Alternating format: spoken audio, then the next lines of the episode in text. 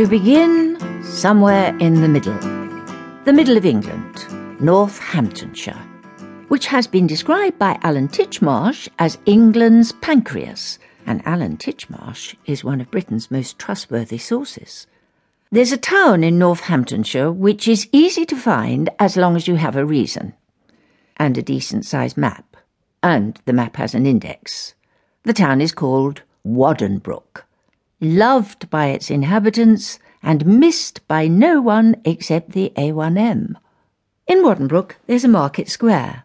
A bench is provided for old folk to lean on in the daytime and teenagers to write swear words on in the evening. There's a chip shop, a kebab shop, two coffee shops, and three pubs. There's a chemist, two butchers, and a bookshop, which also sells teapots in the shape of buildings. Anyone from Waddenbrook who wants to watch a film, do a big shop, or use an escalator can catch a bus once an hour to Peterborough or Kettering.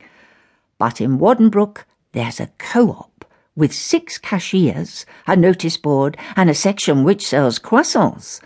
And Rod Stockton, the manager, has his photo on a poster at the door with a sign saying, Welcome, here to help! exclamation mark.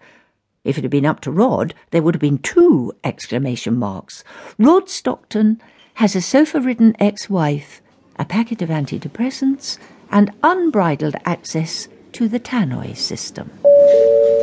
Special offer, ladies and gentlemen, on microwavable burgers in buns. Yes, we're doing a three for two on them, so you get three for two. Burgers. I gave them to my ex wife Val for tea on Tuesday, and she hasn't talked about anything else since. Well, she hasn't really talked since. So get yourselves to aisle 8 and get one more than you thought you needed. They really are a little bit different. Different, it must be said, from nice.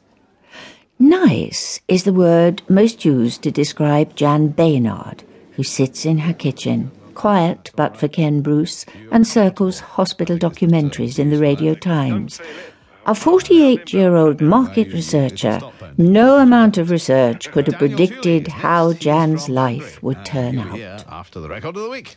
Although Frank, my husband, must have had a fair idea for the eight years he was sleeping with Angela, he left me. I'm quite happy to tell the story now. It's all ancient history and 100% in the past.